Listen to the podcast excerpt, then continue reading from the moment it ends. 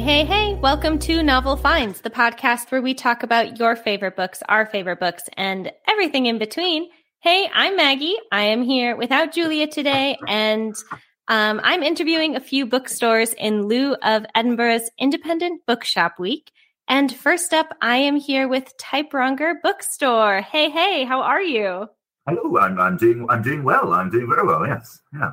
Wonderful. Well, to start off, we have a little warm up question for you. Do you prefer, personally, hardcover or paperback books? Well, now that's a very tricky question to ask a bookseller because yes. every time we sell a hardback book, we are, of course, making more money.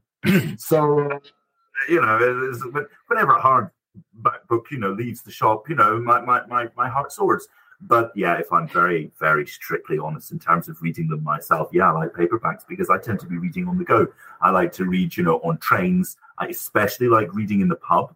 I'm, I'm a disgustingly antisocial person. I like to go to the pub, an allegedly social space, with none of my friends, and then sit and read a book. That's my idea of fun. And for that, you want a paperback that you can just chuck in your tote bag or whatever, um, and it's yeah much easier. Also, though you know hardback books of course can be read multiple times without falling apart whereas paperbacks you have to be very careful about the spines and all this kind of thing i do find that you know I, I might want to lie back in bed and hold the book above me and if you fall asleep with a particularly weighty tome for instance anything by hilary mantel you are likely to concuss yourself so uh, yes. I, I think that there's a health and safety point there too Absolutely. You're just taking care of yourself by reading paperbacks. Exactly. Exactly. And I'm cheating. well, um, could you tell us a little bit about yourself and Typewronger Books? Of course, uh, about me. Uh, oh, right. Well, uh, my name's uh, T or Tom. I was uh, born in the far north of Scotland and had an entire career as a whiskey, a whiskey seller or a whiskey taster, um, before running away to sleep in a bookshop in Paris in 2012. It was. I'm sure many of your listeners will know the bookshop I'm talking about. I ended up working there for a while too. Um, I moved back to Edinburgh in 2017 uh, to start up Typewronger. We began uh, with me selling books in the street from police telephone box, uh, which was just a sort of once a week thing. And from that, I was eventually able to move into the premises that the shop is in now, which is right next door to McNaughton's bookshop, Edinburgh's oldest antiquarian bookshop. And in fact, we rent our premises from them when both shops are open, you can wander between the two and see new books and indie publications and zines and small presses on our side, and around on their side, and see antiquarian rare books, and of course, a really just good selection of, of secondhand. So it's nice to be associated with that business and to, to take on that space. So uh, we moved in in 2018, or I moved in in 2018. I ran the shop on my own for a year uh, because I didn't have any money. And then uh, since then, I have been very fortunate to hire Elsa uh, and Viv, who work here on the days that I don't, or the times that I don't, and uh, probably know a lot more about books than me. They should probably be the ones answering your questions, but uh, but, but such is life. You've got me tough. Um, and uh, we've been we've been going ever since. We got through the old pandemic, which was tricky for everyone, of course. Um, but we're glad to be kind of on the other side of it now, and the shop seems to be doing okay. So yeah, we're we're we're, we're getting by, and uh, of course, as I mentioned before we started the interview, uh, bookshops are constantly on the make and having to sort of you know struggle to sort of make ends meet and everything. That's that's part of the fun of it, really. Uh, but we're we're doing okay and uh, having having fun at the same time, which is the main thing. That's wonderful. That's so nice. I have been in the shop a few times, and I love it in there. So cute and very good vibes. And I like being able to walk in between the two bookstores. So when you, I, this is going off track a little bit. When you mm-hmm. ran away to Paris, mm-hmm. was this incredibly spontaneous, spur of the moment, or yeah?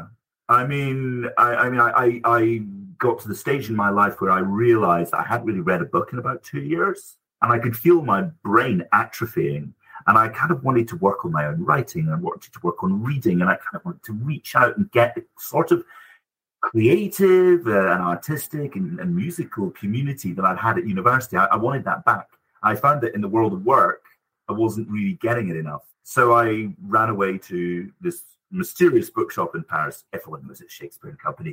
ran away to Shakespeare and Company, and they had this tumbleweeding program where you can sleep in the bookshop if you're if you're working on your own writing for uh, for a certain amount of time. And if you do work in the shop, uh, shelving books and things for about two hours a day, it was then I realized that bookshops had this kind of community and, and offered this kind of space where you could still progress in your own thoughts and interests and ideas, not in a formal academic setting, but in a setting that, that kind of you were in control of. But sure, you could meet peers and you could talk to people and you could kind of find out about other people's projects and interests too. So that was a huge influence for me in starting Typewronger and trying to, to foster this space uh, where people can come and uh, have events, or we have art exhibitions in the shop, or we do our own publishing. I often advise people on publishing in small presses. I kind of act as a bit of a small press mentor. And uh, as a result, I know that there are a lot of people who, I know that there are a lot of people who've made friends through through Typewronger and who have started up creative partnerships and, and enterprises through Typewronger, and I'm intensely proud of that. Um, the book selling thing is obviously very important too. Don't get me wrong. You know, we do need to sell books to keep the lights on, but the stuff that we're providing for our community for free, that is actually kind of maybe more important. And certainly the fact that Shakespeare and Company has always done that, and continues to do that to this day, uh, was a, a, had a profound influence on me and, and how I would start up my own bookshop. Uh, that is so beautiful. I think like books, the community of bookstores or the friends that you meet when you're at bookshops are so special. When I go to bookstores, I feel like I'm comfortable talking to strangers, like about different books, and people will like give me recommendations. It's so nice. This is this is how it begins. There's always this, and there's often people who will in bookshops be there and they're, they're giving recommendations, and I'm I'm just sitting at the till going, "That's great. I don't have to do any work then." Boom. Uh, suppose I'll have to get on with these invoices. Damn. Um, uh, that was, in fact, exactly how Viv got hired. Uh, she's a student at Edinburgh Uni who would just hang out at the bookshop all the time, recommending books to customers. I was looking for someone to to work Saturday, first half of the day shift, and it's like, Viv, you give good recommendations. You seem to have read everything that we've got. That's perfect. Have a job, and that's it. We sort of collect stuff, you know, as well as as, as everything else. Uh, well, what would you say is the biggest draw of Typewronger books? The biggest draw? Mm-hmm. I, ooh, well, there's so many things. That's a very difficult question to answer. What I would say is that the the, the ethos of the of the bookshop as a creative space and such like will be a draw to many many people. But of course, the vast majority of people coming in are, for the most part, trying to get books. And a lot of the time, they may just be visiting the city, so they're not going to have time to really. They can come to our events, they can get to know people, but they're not going to be able to, to stick around for long enough uh, to, to, to, to always be in and become regulars. The draw for them is that we've got a very curated selection of books. And when you're thinking about our style of book selling as opposed to other styles, um, when you go into a large bookshop, they'll have a copy of everything. And it's mm-hmm. amazing mm-hmm. because if you want this book by this author, very good chance it's there. If you have a really, really specific niche interest, you know, uh, then that bookshop will probably have something on it there for you. Whereas in Typewronger, it's a case of if you come in here, we don't have loads of books. We've only got about 1,700 titles. That might sound like a lot, but like a large, you know, store like uh, like a large uh, um, branch of Blackwell's or Waterstones or whatever would have, you know, 70,000 titles. So yeah. we, have we've, we've really got a lot less than you'll get in a bigger book bookstore. We've got a lot of stuff that you won't find in those bookstores. Though a lot of the small press stuff and indie press stuff that we specialize in. And what we do have that you'll also find in those bookstores, we have given sort of pride of place. We've hand chosen our titles. So instead of having to go through huge, you know, shelves and shelves and shelves of books, which can be very overwhelming. And sometimes you kind of wonder, you know, you want a wee bit of a steer as to where you might go. When you go into a very small bookshop and it's very well curated, I think well curated, but we're, we're very curated. We're curated to our tastes. Whether you think it's well curated or not is going to be down to, to whether you agree with us. But you're going to see the presence of the booksellers, what they're interested in, what they like, uh, you'll find that we've got these little belly bands that have like the staff picks on them, and it's sort of written up what we like. But also, it's just that each title here, though I don't claim to have read every book on the premises, I've certainly read a good few hundred of them, and I know why books are picked. And, and Viv will order books, Elsa will order books. It's the three of us working together on this, but it, it does mean that you get this kind of tight collection, and it means that you'll get some weird stuff. I mean, we're particularly hot on certain areas. So, for instance, we're really big on poetry. We do a lot of stuff with performance poetry and small presses, uh, although we have classic poetry in too. But that means that we've got a really well put together, even if I say so myself, really well put together poetry section because I'm big on poetry. Elsa and Viv are as well. Uh, it's something that all three of us uh, share a, a love of but it certainly means that with that and with that kind of events program and poetry events, which is kind of what we do more of than anything else, most bookshops I think we do more like chatting to authors about novels and and Yeah. uh, such like. Uh, which which we do as well, but we don't do anywhere near as much as we do the poetry thing. And so, you know, for someone who wants poetry books in Edinburgh and they want to get poetry books that have been imported from a random Canadian radical bookshop, or they want poetry that has been produced just down the road uh, by someone off of a risograph machine as the chapbook, or they want, you know, more sort of common poems by, you know, that have come out from Faber or what have you. We'll have it all here, and it will be a wonderful little experience for them, like a wonderful little box of delights for them to go through. What we get a lot of people saying is that they'll look at our shelves and they'll see books that they've read and that they love, and they'll see a lot of books that they've read and that they love, and they'll go, "Wow, this is like all the stuff I really enjoy," and then they'll see something they don't know, and they know they can trust taking down that book they don't Yeah. know because of what they see around it, and that's the thing. So for us, the draw for Typewronger for a customer, for someone who's wanting to buy books, is definitely going to be that level of curation, the fact that you might find something that you wouldn't get elsewhere, or that will even prompt you to read something that you wouldn't otherwise have read. I mean, for instance, you know, say we're looking at classic literature. Uh, well, I, earlier today I sold a, a book of short stories by Teffy, who's a Russian emigre. Uh, this is something that's done by Pushkin Press, and this is a classic piece of literature. You know, uh, she escaped Russia, you know, with the revolution and everything. But it's maybe not something that people would necessarily go for you Yeah. know, or know existed or what have you. So that's the great thing about small press, like about small book selling, is that we will find these little these little gems that we want to highlight and bring out, push in your direction. But I mean, of course, we can do the customer ordering thing too, and we often do. Uh, the best customer order I ever had was for a pornographic knitting book. Oh my. Uh, I think even in a larger bookshop, you would struggle to find that sort of thing just on the shelf. It probably is always going to be um, a customer order kind of scenario. But uh, yeah, that was good. Do you find that there are certain books or genres that people seek at your bookstore? I know you just mentioned that you have a really great selection of poetry. Like, do you find that once people are familiar with your shop, that they come there looking for certain genres or books? Yes, so certainly uh, poetry would be a big thing. Um, ancient world uh, and sort of classical stuff. This was something that I did at university, especially uh, reception of ancient ideas into modern, which has become a much more popular thing recently. Uh, but I was doing it 10 years ago before it was cool. Um, and, uh, um, people will come here also for uh, a lot of our sci fi and fantasy books. Again, I've got an interest. Viv has a big interest there. Elsa is great with our more literary fiction. And uh, because she's an intellectual, you see, um, Of course. and uh, you know, uh, but no, I think she, you know, she, Viv's, uh, Elsa rather has a really good eye for a sound style of, of, of sort of classic literature that, that often can be quite quite poignant and moving. A lot of the time, I think when people come to our shop, they are looking for an emotional connection as well. That's why the poetry thing is so popular. That's Mhm. why some of these sort of literary fiction things can be so popular. But then again, sometimes they're just looking for an escape. So sci-fi, fantasy, genre fiction in general, murder mystery, all that kind of thing. Um, where and where intelligent things are done as well. I mean, I don't think these are any lesser. In fact, Of I course, in many yeah. ways they're harder to write these books. But there, but there's these yeah different things that people will come for. There's there's a, a wide variety of things. We've got a little occult section in the back.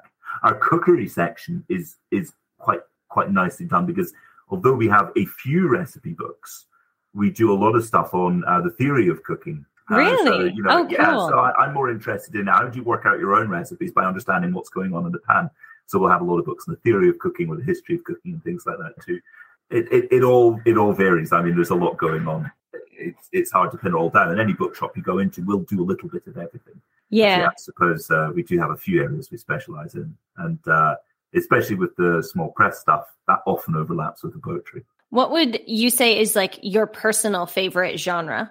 Slash, if you have one, I know it's really hard. A It's favorite my book. personal genre slash. No, Uh, uh, no, no, no. well, I mean, there's nothing wrong with slash fiction, I suppose, but is it? um, no, my my personal personal favorite genre is really difficult. What I will say is this: if I'm not reading uh, poetry or fiction, I am most likely to be reading something to do with ancient mythology or reception and society. Um, these are the sort of things that I will look at. I am not really, in spite of the classical thing, much of a general historian. Um, and I maybe not so huge on, I read some things in sort of politics and such like, but I'm not so huge on that. Then again, Elsa and Viv are. So it, it, it, it's it's sort of tricky. But my favorite genre, I'm afraid, I, I think I think possibly my favorite genre is going to be a sort of fantasy. I love a, I love a fantasy. I love an urban fantasy.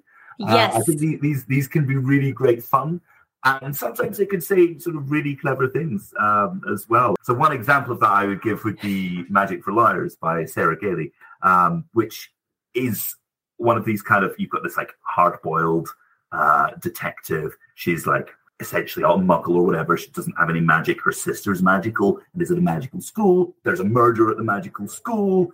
And all kinds of stuff happens as a result with this kind of private investigator slash magic thing going on the thing is, is that some of the I'm not I don't want to give anything away, but some of the themes and ideas that come out of this are quite profound, and and there's definitely you know the possibility of that in in in the fantasy world, uh, but at the same time, it is a little bit of uh, an escape. It is a little bit of you know get, getting into somewhere totally different and and seeing a different world. I'm gonna have to add that to my list because that book sounds amazing. It's pretty, pretty damn cool. It's pretty damn cool. Yeah definitely worth it. So if you want the spoiler bit, it's, it's that it actually does end up a lot on like discussing ideas of abortion and is quite um yeah there's a lot going on in it um but yeah worth worth a read definitely i'll have to check it out i wish my co-host could be here she is the biggest fantasy reader that ah, i know wow, she has probably read it yeah, yeah.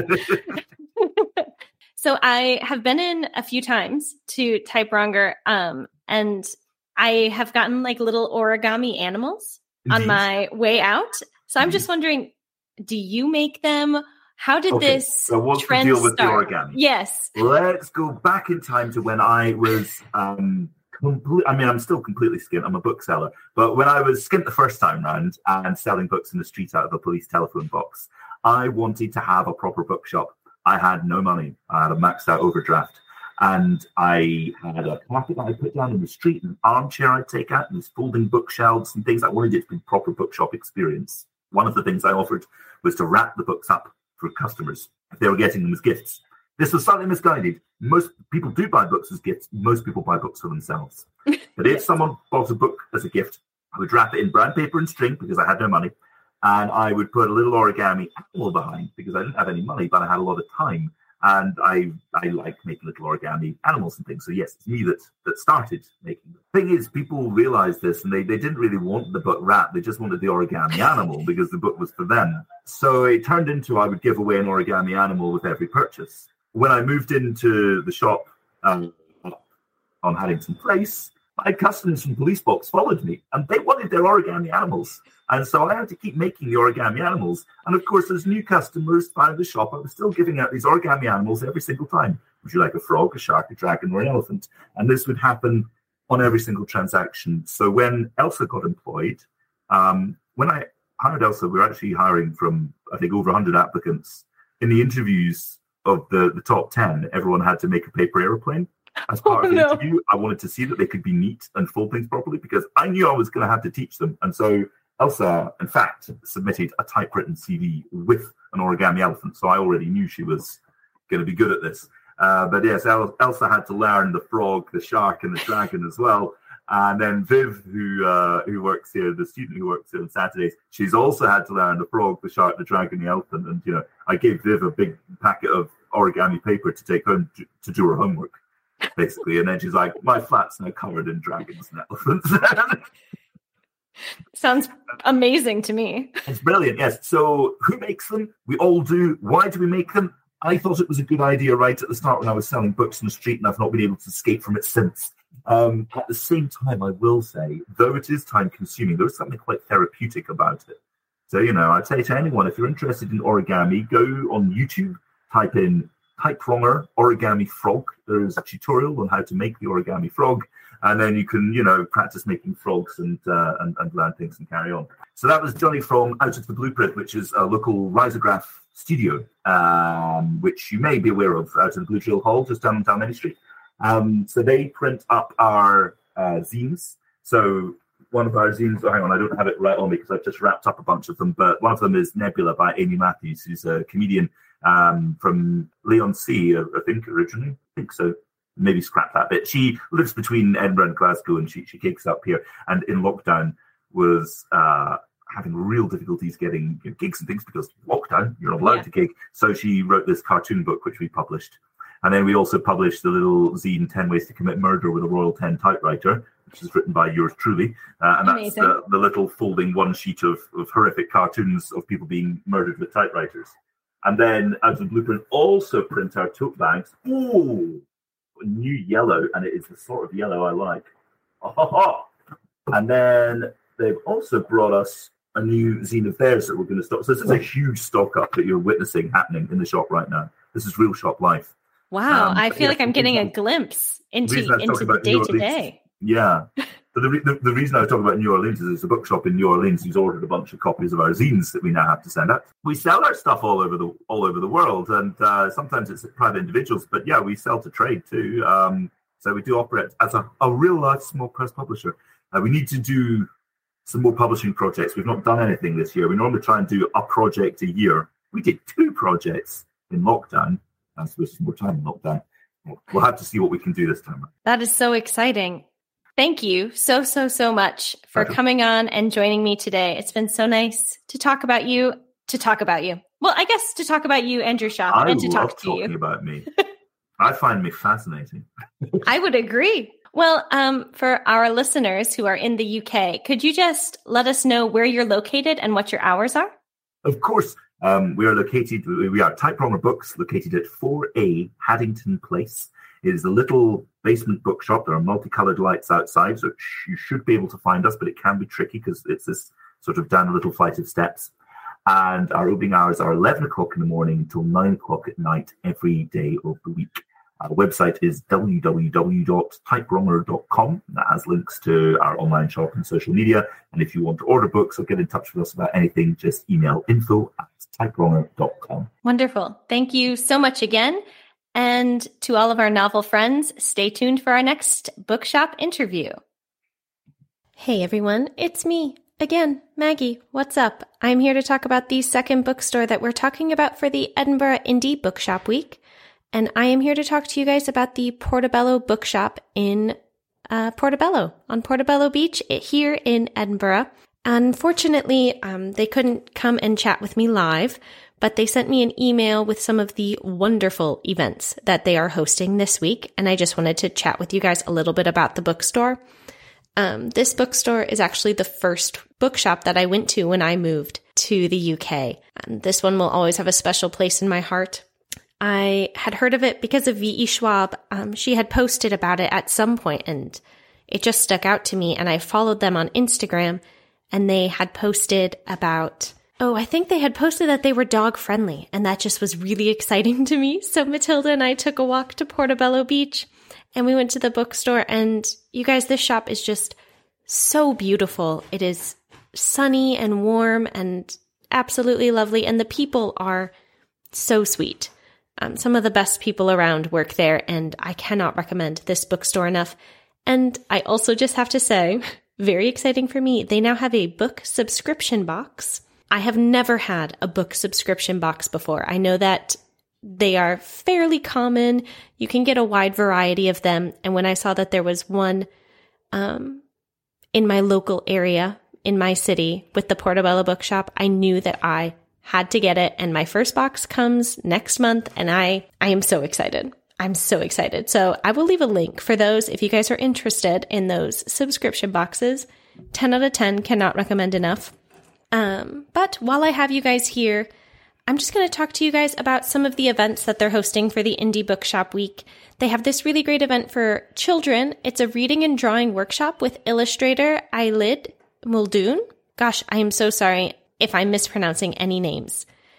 Um, for adults, they have two different events. They have an evening with Rebecca Solnit in conversation with Chitra Ramaswamy, and in addition, they have a book group that is reading Oranges Are Not the Only Fruit. And it is an LGBTQ plus book that they are reading during this Indie Bookshop Week. If you guys are interested in these events, I will be leaving a link in our episode description. Um, they also have a few other Indie Bookshop Week activities, which are really exciting. They have a display of titles from a variety of small presses to celebrate independent publishing. Independent publishing is so important. I think it's so cool that they are really advertising a wide variety of books. That's absolutely amazing. And not only that, but they have an in-store signing with author Mo Wilde for the release of her debut nonfiction book, The Wilderness Cure. Um, you guys, if you are in the area, I highly recommend checking out these events. I will be leaving a link, as I said, in the episode description, so definitely check it out if you're in the area. Thank you so much for joining me on this uh, little little chat, and stay tuned because I will be chatting with Argonaut Books in just a second. Hey, hey, hey, one of your hosts, Maggie, and I am here with our third bookshop interview of this episode. I am here with Argonaut Books, which is a personal love for me because it is less than uh, 300 feet away from my house. And I am speaking with Adam, who owns the bookshop. Adam, Hello. how are you doing? I'm doing very well, thank you. Thank you for being here. Uh, round two, we attempted to uh, record this meeting earlier today. And then when I went to play it back, there was no sound. so we are doing this once again. I appreciate you coming back later today. Oh, How was your day at the store? Busy, which is good, and long, which is good. But yeah, absolutely fine. Nice, amazing. Well, to kick things off, a little warm up question. Adam, how do you organize your books in your personal collection? So I think the first time we recorded this, I talked about how chaotic my book organization system was. And then I went home Yes. for lunch and felt a bit guilty about it. So I tidied up a bit. But I think generally it's it's piles. The books come in, they go on a pile. I read the one off the top. It goes on another pile. It's complete chaos. But I think that's that's just who I am. I think, unfortunately, I don't think I'm going to be able to force myself to change. I think that's okay. Do you have your piles separated by any sort of genre, or do, does the next book just go on the pile? I guess there is a sort of loose sorting because when I do buy books, I kind of buy a lot of the same thing all at once. So yeah, Okay. I guess there is a kind of natural sifting sortage system to it. There we go. I my books are never organized. I really admire people who organize their books, who have the patience to organize them by color or by author. It astounds me. Very mine just go on the shelf. Right now, I think they're mostly just organized by size because I have one tiny bookshelf and one big bookshelf. So Well, they just go wherever they fit. Yeah, exactly. Well, could you tell us just a little bit about yourself and about the bookshop? sure. So, um, yeah, well, I've worked in books for a long time now, since I was probably about sort of 17, 18, working in bookshops to work through uni. I started off in psychology and linguistics, but when it came to the end of that and there wasn't really many jobs available, I ended up just pivoting to my other passion and working in Waterstones, Blackwells, a couple of indies, ended up working for the book festival, managing their bookshop and doing a lot of their book related stuff. And then that just was kind of a natural transition into what I'm doing now and taking a lot of cues from my background doing book events and making a sort of very open, changeable bookshop space. That's amazing. As you were working more and more in different bookshops and bookstores and for the book festival, did you start to realize that you wanted to own your own space? Or what was the moment that really made you realize that? No, this was never really the plan. Um, it was an opportunity that came along with a space in my dream location. And, you know, it was outside of the original budget and many other limiting factors, but it was the kind of opportunity you didn't say no to. And I would rather Yeah. I've given it a go now rather than sort of wait for the, the safer option because, you know, maybe it'll never come around again. Yeah, I mean, that makes sense. And I have to say, perfect location for me too, because it is so close to my glad. house. um, have you always been a reader? Have you always enjoyed books? I have. I, when I was um when I was really young, I read a lot, and then there was a period I think between probably the ages of about twelve and sixteen, which I think happens to a lot of young boys, where if you don't want to read about spies or the army or zombies, and you don't have someone in your life who can get interesting books in front of you, then you can just Mhm. sort of end up dropping off. You know, I think it happens to a lot of younger people. But I was very lucky and I rediscovered reading again at exactly the right time. But yeah, there was a period of my life where I wasn't a reader, but since then it's just been back to being a completely ravenous book devourer again.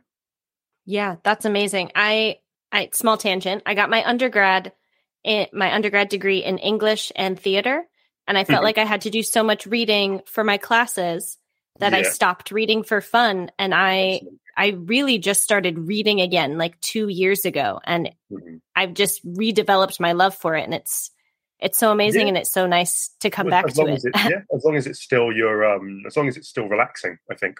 I think if it's yeah. being relaxing, I think people try and force themselves to read. And you never should read what you want when you want. There's never a never a time scale or a pressure to it.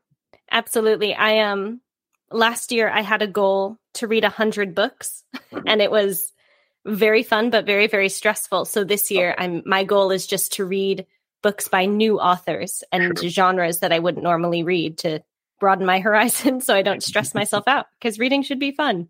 Exactly. Well, what would you say is the biggest draw of Argonaut books? Um, being in Edinburgh, we're lucky to have so many mm. bookstores and so many independent bookstores. So what would you say is unique, different, or really special about yours? Oh, God, I think we're number. I think when we opened, we were number twelve, but it's probably gone up since then. Yeah, well, I think the shop is definitely based on a lot of the ideas I brought from previous work, where the space is very modular. The, um, none of the shelves are fixed to the walls. We move everything around a lot. It's a sort of medium-sized shop as well, so we can have lots of different layouts, good for events. But the um, the book range as well. When you know we've got a we've got a good range, but we're not the biggest bookshop in the world.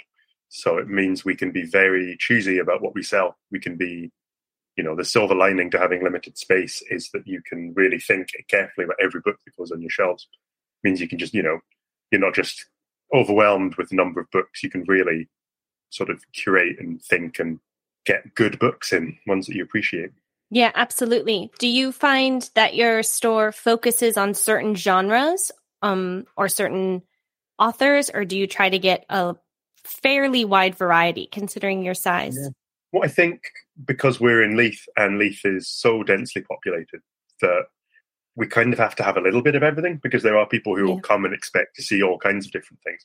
But I think naturally we're sort of we're selling a lot of things just completely across the board. All of the sections go down in a very satisfying way. But we've been having a lot of success with personal, you know, personal pride. I like this a lot for our shop is that we sell a lot of horror. And I think yeah. horror, I think, is often a bit of a, a discounted genre. It often ends up sort of vestigial little section at the end of sci-fi. But I think people are really engaging with our horror selection, which I appreciate a lot. Oh, that's really nice. Do you have a favorite um, horror genre mm. or uh, horror genre, within, horror book? I mean, gothic horror is always. Oh, horror, horror book. Oh, um, very partial to. I read Mexican Gothic last year, which was amazing. Yes. Um, I see. From my most recent horror book club, we read The King in Yellow, which was really interesting. Uh, sort of like pre Lovecraft cosmic horror. Had its problems, of course, but still super, super interesting. Dangers of Smoking in Bed, in Mariana Enriquez sort of modern, sort of gothic fable based horror. It's also really good. The answer is no. I can't choose. Yeah, hard to pick. We did an episode on Mexican Gothic this oh, year, really? and that book. Oh my gosh, I could not put it down. It was, and it's yeah, it's so, amazing how she has a book out in almost every genre at the moment as well. She's incredible. Yeah, she. I mean, she just had. I saw a new release. She's yeah. such a good author. Insanely crime, talented. Sci-fi, straight fiction, and horror as well. Like she seems to be unstoppable. Yeah, I mean, she she is absolutely. Do you find that there are certain books or genres that are more popular or sought after at the store? I think, like I said before, I think we're pretty pretty saleable across the board. Um, fiction, obviously, sort of, I think in any bookshop will naturally just tend to sell more. Yeah, I think we're also seeing a lot of success with nature writing. Um, oh, very a lot cool. of nature writing at the moment. Um, politics as well. People are really, really engaged, um, and horror as well. You know, so I think those three, you know, sort of literary fiction, straight fiction, and horror and nature writing seem to be sort of leading the leading the charge at the moment. Very cool. Very, very cool. Um, I noticed on your Instagram that you guys um, have multiple book clubs. What goes into picking each book or sort of picking what type of book club that you wanted to have at your store? Hmm. Well, I think we, yeah, so we have fiction, horror, translated crime, and a wildcard one that changes genre every month. And I think those had always been the plan. I think one of the booksellers had been running their own translated crime book club and it just sort of got folded into the shops. Oh, very but cool. In terms of picking the books, we um, chose the first two for each one just so that there was books around and then we could be prepared for the first two. But from the next point on, we'll be sort of getting people to pick their own books to a theme, sort of putting them in a hat and drawing one. But I think what makes a good book for a book club is just it doesn't have to be good. It just, you know, it doesn't have to be, you know, quote unquote good, but it has to prompt discussion. It has to invoke yeah. strong feelings in people enough to be able to make it worth talking about. Absolutely. What have been some of the books um, you guys have talked about so far? So we did um, King in Yellow for a horror one. Um, we did Mrs. Death, Mrs. Death. Um, oh yeah, for fiction, which was really really interesting. We did The Feather Thief for our wildcard ones. We sort of did nature writing slash true crime. Okay. That one, that's an incredible book. If people haven't heard of it, the story is absolutely wild. And the translated crime was The Village of the Eight Graves by Seishi Yokomizo, the, by Pushkin Vertigo, who do amazing translated crime. Very, a lot of the translated crime that's available at the moment is Japanese, which is good, but we're also trying to branch out and see what else we can find in translation. Yeah, absolutely. Um, how can people get involved if they're interested in joining your book clubs? Um, they can go to the Instagram. Um, on our Instagram, there's a little link tree in the bio with all the information. Um, I think we were completely sold out last month, and there's still a few spots left this month. So now is a, a good time to get in. That is so exciting. Congratulations.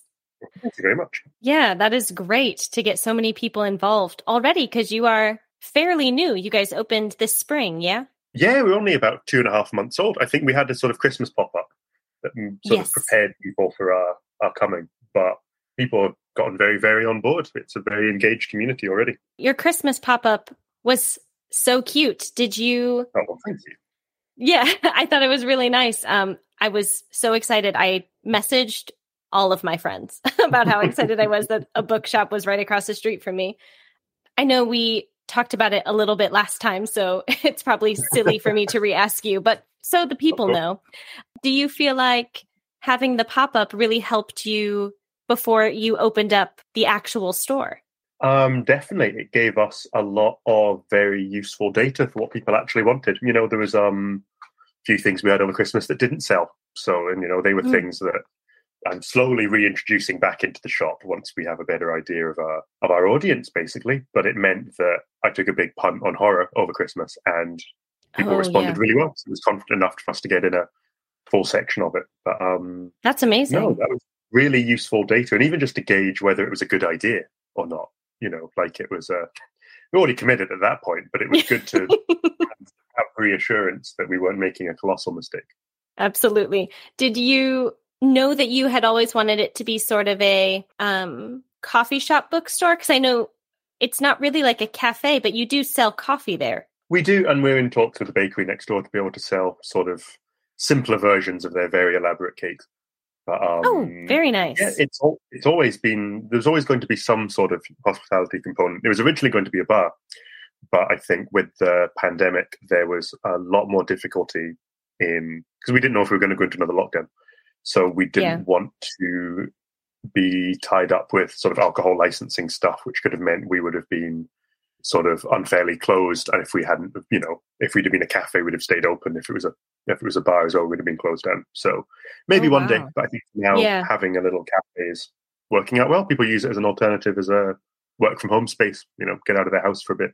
Um, I know you said that one of your employees was having a translated c- crime book club that you Mhm. then just sort of merged in with your bookstore. Do you Mhm. find that picking books is very collaborative? Like, do you talk a lot with everyone that you work with to sort of figure out what everyone is reading and what are some favorite books that everyone is enjoying? Um, I think because it's a different one of us that runs each of the groups, I think we try to Oh, do sure. ones that we've not read.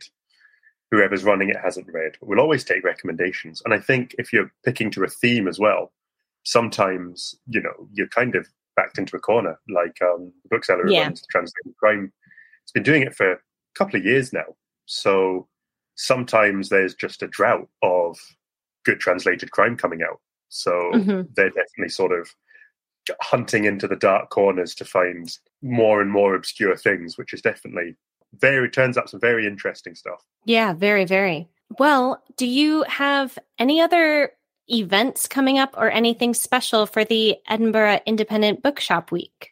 So since we've only really been open for a short time, it's just been getting open every day and staying, you know, surviving under the tram works as well has sort of occupied most of our time. We're we're doing the um, free book token scheme, sort of as long uh, as well as every other member of the Booksellers Association. But I think we're focusing more on Independent Bookshop Day in October for when we're going to have some interesting stuff. But I think we're just going to keep doing what we're doing. We've got a book launch next week. We've got a, a Penguin history book coming out about um, conscientious objectors in World War One. Still a couple of uh, World War Two, so a couple of tickets left for that one. And then we've got board game night coming up this week as well, which isn't very it's a very independent bookshop week, but it's very community based. So I enjoy that too. Oh, that is so fun. Um, tell us a little bit about board game night. Do you pick a game ahead of time or what goes into that? No, so one of the people who works at the shop is also a board game designer in their spare time, and they're an obsessive. Oh my gosh.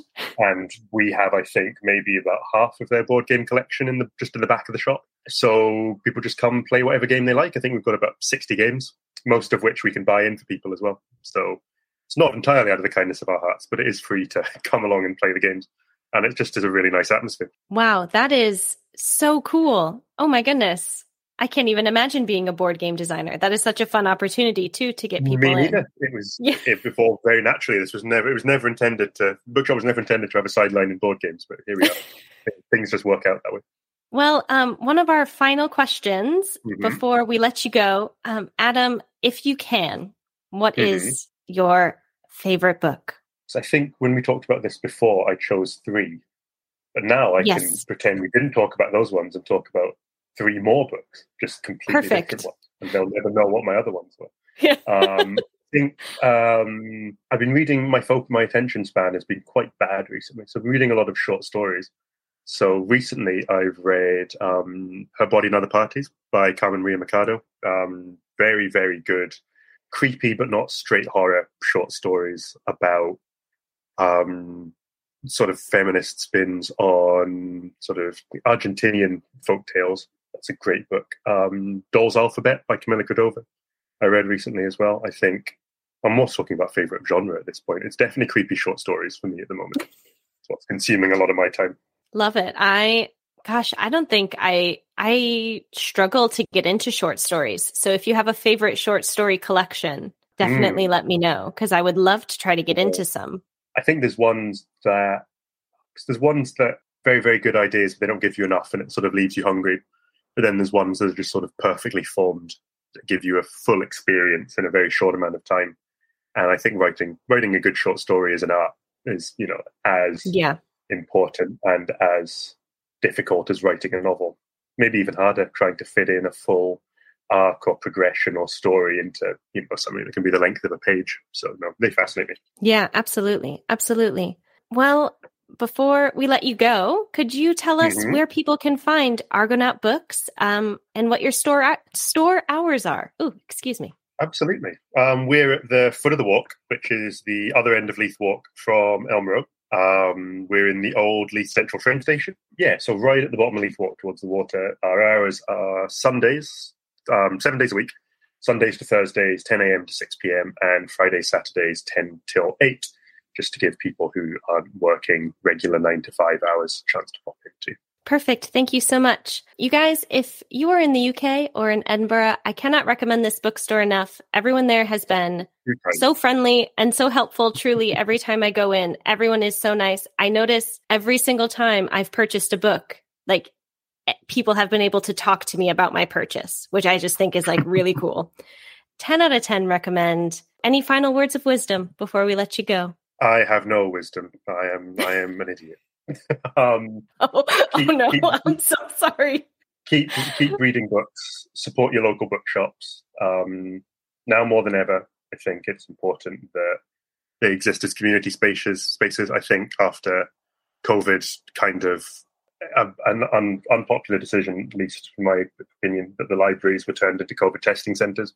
It's never been more important that people get their hands on books and keep reading. Get out there for Independent Bookshop Week. Definitely. With that, Adam, we will let you go. Thank you so, so much for joining us. And um, everyone who stuck around, stay tuned and we will see you all soon. Hey everyone, me again. Just wanted to say thank you so much for joining us for Edinburgh Independent Bookshop Week. It was so much fun to get to chat with two different bookstores and talk about the Portobello Bookshop. You guys get out there and support independent bookstores. They are always filled with the loveliest people, the best recommendations, and especially if you are in Edinburgh, be sure to check out your favorite spot. And with that, we heckin' did it, you guys. Thank you so much for listening. If you like what you heard, share us with your other bookish friends and family. And if you're listening with Spotify or Apple Podcasts, be sure to rate and review the show. If you're interested in join, joining our Novel Finds community on Patreon, please follow the link in our bio. And be sure to follow us on Instagram at Novel Finds Podcast. As always, thank you for being a novel friend. We will see you all in two weeks.